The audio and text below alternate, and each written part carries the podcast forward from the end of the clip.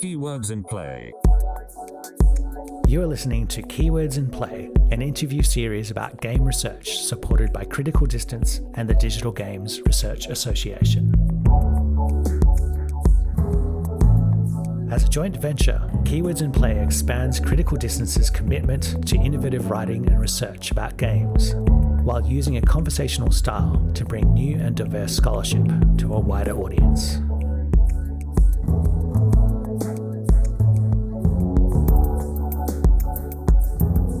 Alesha Serada, thank you for coming on Keywords in Play. Can you please introduce yourself in your own words? So, yes, I'm Alesha Serada and I am a PhD candidate at the University of Vaasa in Finland. I've recently completed most of my courses, so I can call myself a candidate and a researcher. And I write a dissertation on NFTs in games, which means the dissertation basically writes itself because there is a lot of drama and a lot of data, and I just combine the drama and the data into one dissertation.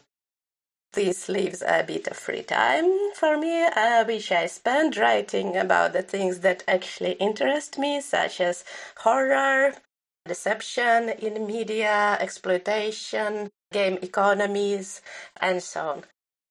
This paper that we are discussing today is a very rare occasion of me writing about myself, so to say, or my own experience of growing up in Belarus. That was a lot. The study that we're talking about focuses on what you characterize as the first Belarusian political game. Uh, it's called Mensk Band. Am I saying that correctly? Mensk, yes, Mensk is the true name of the city Minsk, and Minsk is its current colonial name, yes. Gotcha. I noticed reading it that uh, many studies of a single game would make use of just one method, um, such as textual analysis or player surveys or something like that. But you uh, combine three different approaches in your study. What frameworks did you use, and can you tell us about why you went with this design? Uh, well, the answer is very simple. This is my most rejected paper, and I've been writing it for probably four or five years, and uh, every time it got rejected, it was because of bad methodology. And every time I was, okay, uh, let me try another methodology, and it never worked. Eventually, when I uh, entered the PhD program at the University of Vaasa, I'm taking the courses now with the business studies students, and business studies are the most vicious. Like the competition is unimaginable. Those people work real, real hard to get published with a much higher rejection rate. So, if you need advice on how to make your methodology believable, I recommend you ask business studies people. So we had this seminar on case studies and then I finally I found the way to defend myself so to say because we had this option uh, for a case study when a bigger case study is combined of smaller case studies and this can be the single case studied by different methods and there is uh, already literature on that so I was able to put that all into my introduction and look credible. But yes, uh, another reason is that I was just not that good at research five years ago. So yeah, I needed to walk this way. So this has been like a, a long uh, standing project. It's like in some ways like being part of your maturation as a researcher, right? Yeah, kind of. This was my independent project. No one helped me with anything in academical terms. There was no supervisor, there was no relevant school to help me. I was doing it out of spite, I guess. And uh, it started with an abstract for a conference where I, I did not even want to go. I just thought I should probably go and hang out with other people whom I know who study Belarus and Belarusian issues. And I was never into that. I never wanted to study myself and my identity. So I made this small abstract five years ago, and then I realized that it is very important actually to talk about yourself and uh, not probably yourself as a person, but about this incredibly uh, complicated uh, path of cultural development uh, and uh, that's that's what kept me doing it despite of all rejections. Like I got literally like the worst rejection that I've ever got. It was like it could be a good paper if it was a different paper. So yeah, now it is a different paper and it is good. I met the requirements and I encourage everyone to be like me sometimes. I think, like many researchers, have have had that sort of rejection. But you've definitely kind of, I mean, uh, one of the things about this is that that time to which you've been doing this research has also corresponded with huge transformations in the part of the world that you're talking about and the context in which this game was originally made. And so you're kind of like almost writing these complex currents in the research that you've you've published. And we should say it's in the journal Studies in Eastern European Cinema. Yes, with another great papers from the people who actually inspired me to walk all this way. So if you check the whole journal, there are excellent papers on Polish games, Czechoslovakian games. It's an amazing issue. I'm so proud to be in it. And I would say that this paper that I did, it was very much inspired by the work of Jaroslav Švelch, who is also in this journal. And uh, he did a lot for people like me from the wrong side of the uh, Schengen border to gain confidence and be recognized as game studies scholars because this was very important. I have no school to rely on. Uh, if there are game studies, there were before the war. If there were game studies before the war in Belarus or Russia, it is because of all the conferences and events and uh, seminars and educational opportunities and publications that were very much inspired by the group of scholars around Jaroslav Švelch and Jaroslav Švelch himself.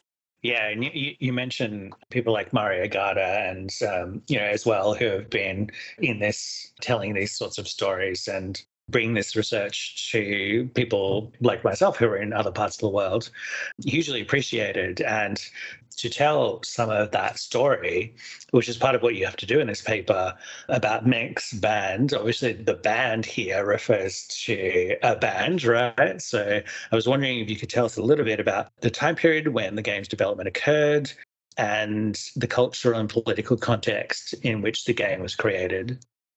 Okay, so uh, those are my formative years, of course. And uh, speaking about, like, I would like to correct you in one important thing. There was no time in the history of Belarus or whatever land it was before it has been called Belarus, and the people who live there, there have been no time of peace and tranquility and just normal development, normal cultural development. There have always been uh, wars and uh, uh, how to say uh, colonial attempts from either Russia or Poland at different times of history. So there were no peaceful times. Of course, normally there was no war, like the active war but the things were not great. And uh, I've been incredibly lucky to catch the four years of democracy. So, in the last century, of the history of Belarus, and yes, Belarus have existed for more than a century in its current form as for now. So in this period, there were four years of democracy, and these four years were also my late teenage years. And this is when this game was developed.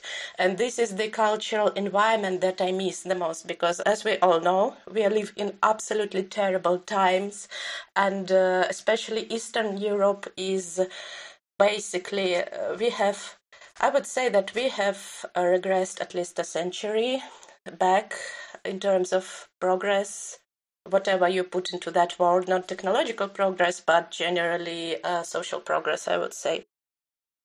So, uh, these four years of democracy were when you could actually express your political opinion. You could go in the streets and probably you won't be beaten by the police.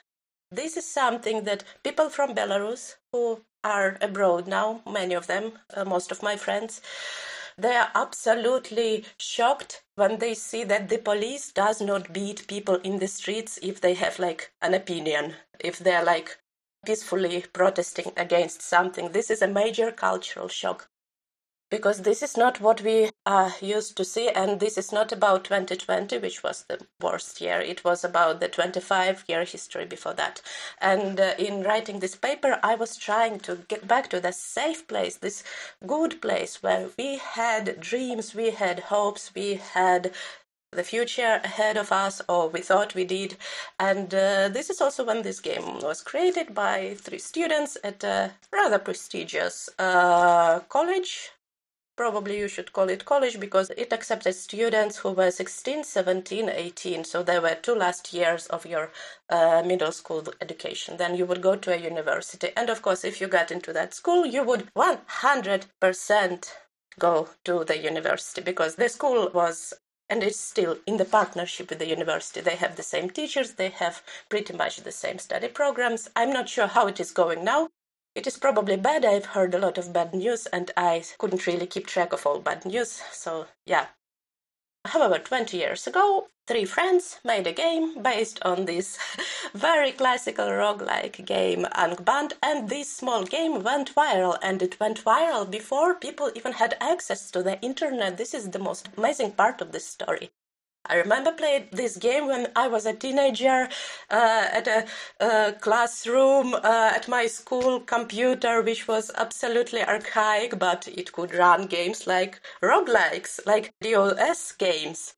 It was an important part of me growing up. And the band in this uh, there is actually one more lens through which I was trying to analyze this game, and this was the lens of uh, fan studies. I did not go far with that. It is just one more failed attempt at writing this paper. But uh, so the band is NRM. It is called NRM, and it is one of the oldest, the most respected rock bands in Belarus. It does not exist in its current state anymore. It kind of split up probably 10 years ago, but its leader and songwriter and singer Lavon Volsky, he is still active now. He is abroad. I think the last news from him was that he is staying in Belarus despite all the bad stuff. He is staying and he is playing concerts for people with these uplifting messages.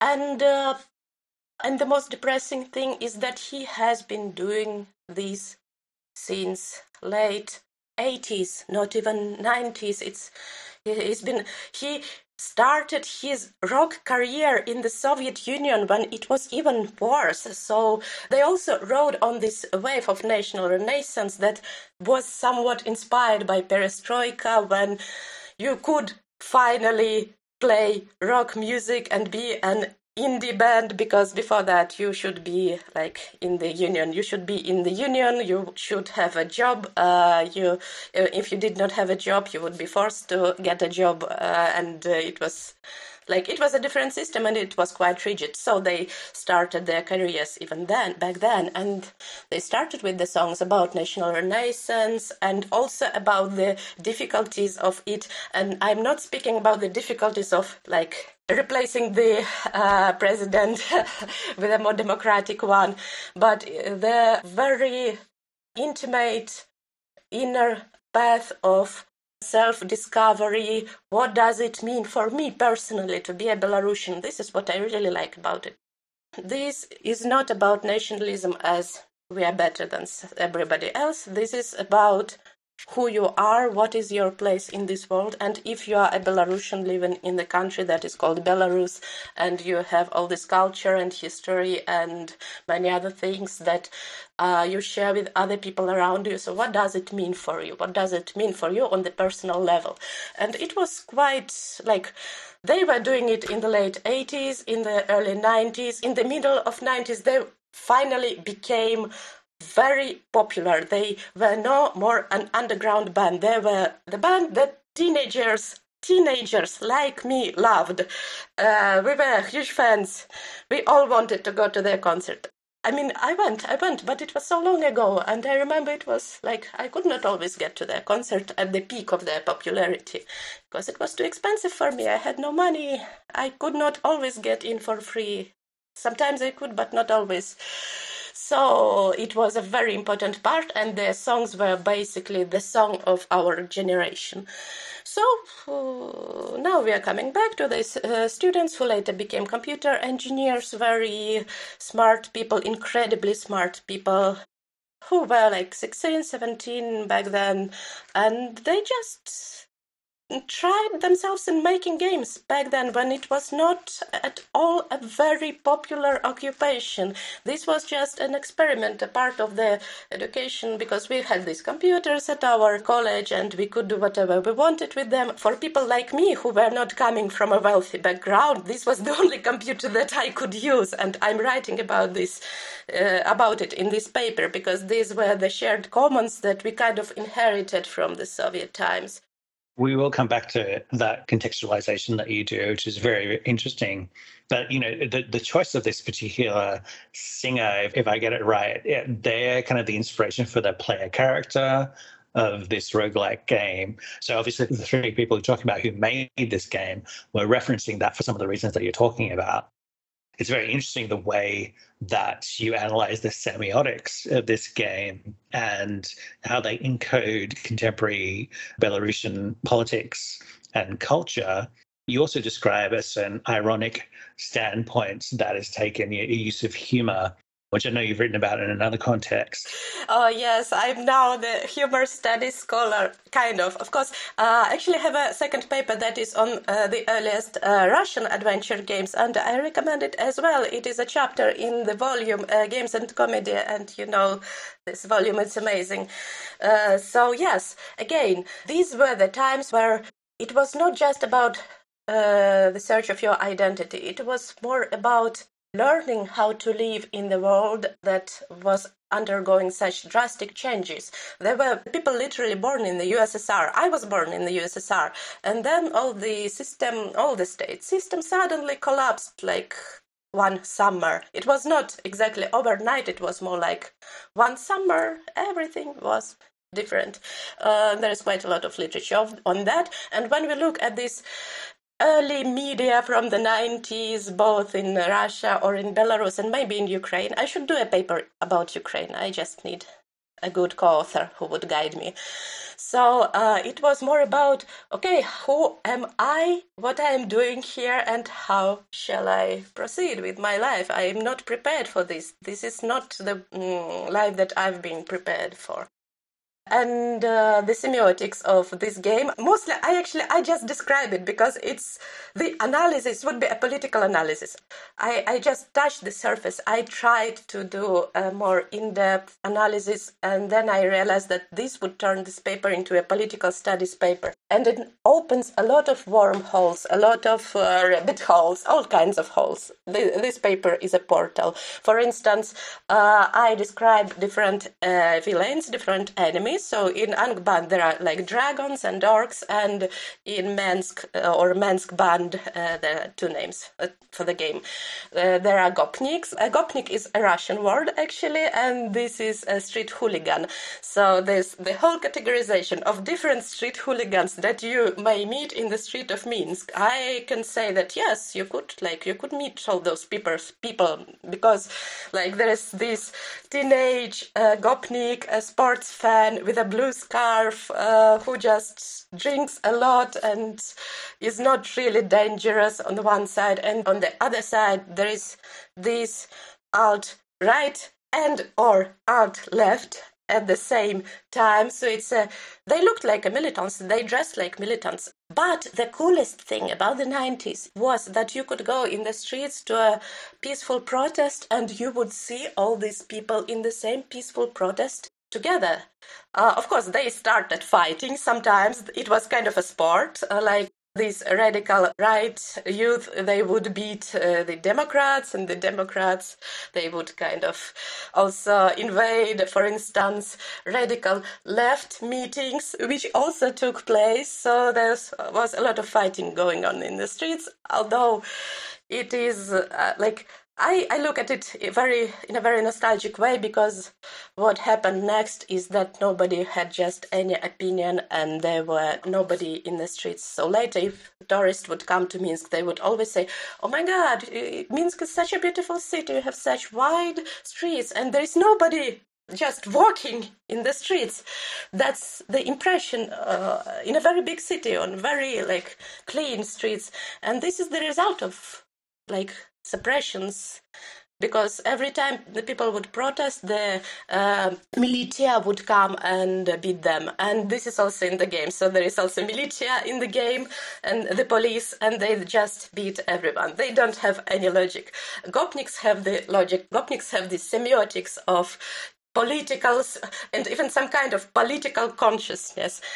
Uh, the uh, police just beats everyone that's in, in the rules of the game, and I find it very depressing that we see this in the game that is more than 20 years old, and everything was just like that, and very few things changed. The things that have changed have only changed to worse.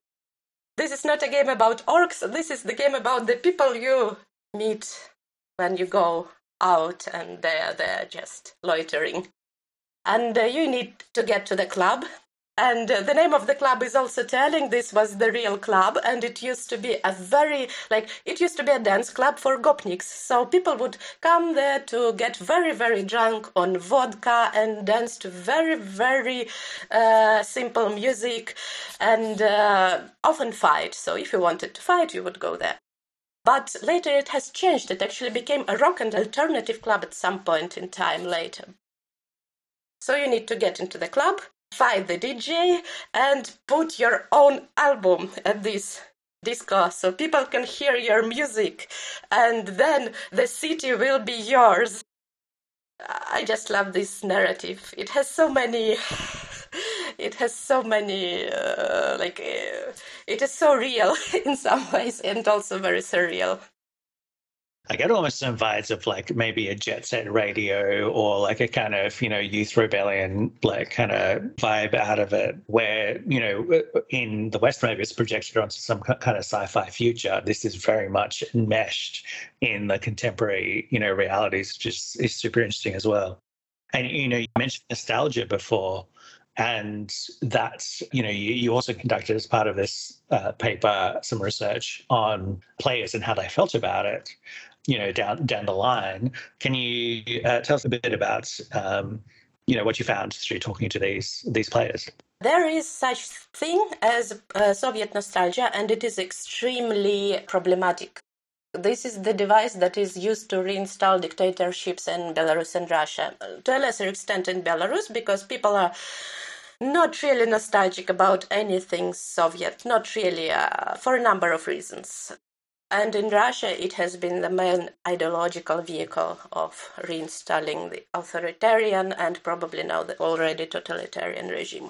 So this is terrible. And this kind of nostalgia is used in yet another Belarusian game, which is World of Tanks. Now we are getting the sanitized version of World of Tanks, the biggest, the most popular game made in Belarus. Uh, the first version that made the company so successful it was pretty much stalinist. It appeared to the soviet stalinist nostalgia of the russian speaking people all across the former soviet union. So they were the first core audience and also the leadership of world of tanks sometimes they would also express pretty mm, controversial views and they even had an entertainment park named after Stalin. Like literally, there was the park called Stalin's Line where you could ride uh, actual tanks. Partially sponsored by uh, Wargaming, the World of Tanks. I think they rebranded it, but not so long ago, probably 10 years ago or less. But this used to be like very bad kind of nostalgia. And this is unfortunately uh, like if you ask people today about the most popular Belarusian game and one of the oldest as well, this would probably be World of Tanks. But this is not also not the ideology that I support, and this is not the future that I would support. I would still support more exploratory, even if not particularly smart, games about like fighting gopniks and making people hear your oh like your rock music on uh, in the club. Coming back to nostalgia i was unlucky with this paper in a number of ways but there was one way that uh, like i won once as you probably don't know, uh, sociological research in Belarus is basically banned, and it has been banned for 15 or more years. So it was very strictly, heavily regulated. You could not do sociological research in Belarus without asking the authorities, and the authorities would only approve very certain things, and they would also need to check with the results. It got worse. It got worse. Then, like the the state of things in 2020 was that the results should also um, be in line with the state policies, the results of sociological research. At that time, uh, I caught that very short moment when the Belarusian game industry was expanding, but still it was like a one big community of friends friends of friends, people who knew each other, people mostly from my generation and a little bit younger, people who had very good quality engineering education from these remnants of the Soviet shared commons, and we had common interests. We played the same games probably. So, and uh, we had this uh, Skype group, and I was I was in this Skype uh, group. I just posted it there and asked, "Hey, could you like do a little survey for me?"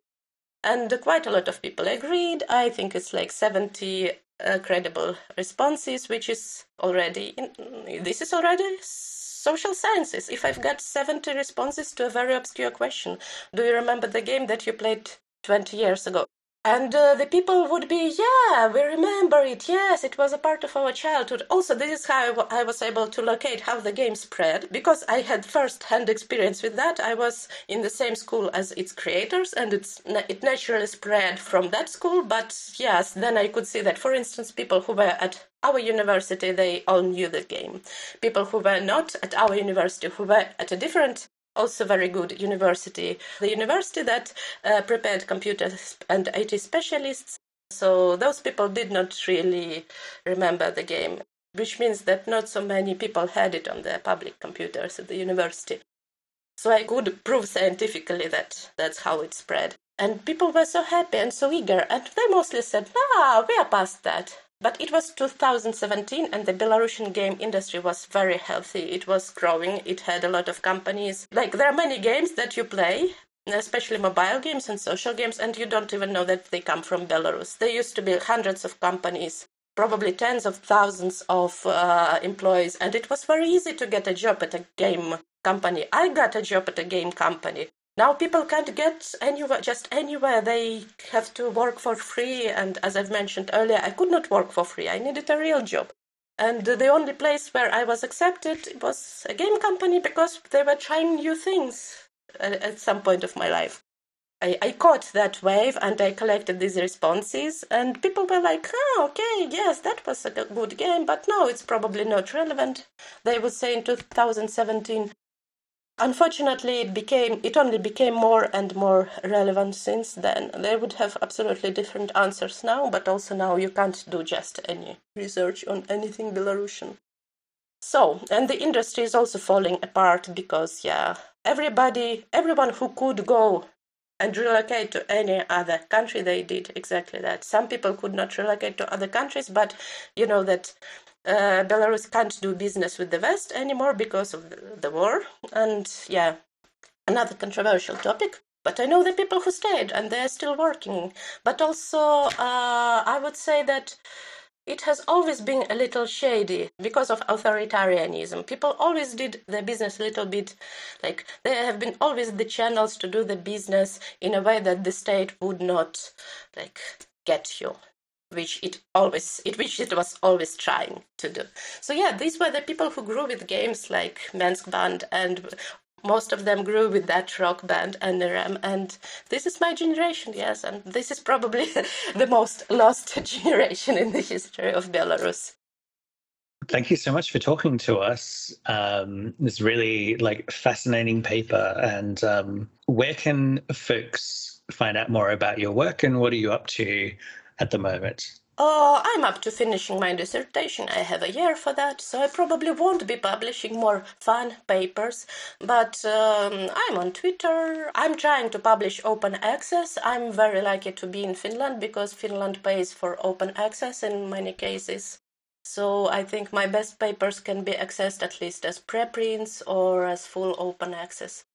I'm on Google Scholar and all the academic networks. I am mostly known for my work for my dissertation, NFTs and blockchain, but also if you need someone to introduce you to uh, Belarusian games and probably the Belarusian game industry or uh, probably give you a little bit of an excursion into the history of Soviet and early post Soviet games, then just you can always ask me. I'm very open. I reply to all emails and messages and everything. So, yes. Awesome. Thank you so much, Melissa. Thank you. Thank you. It was great and fun to talk about something that is actually important, not like those, those blockchain and NFTs. awesome.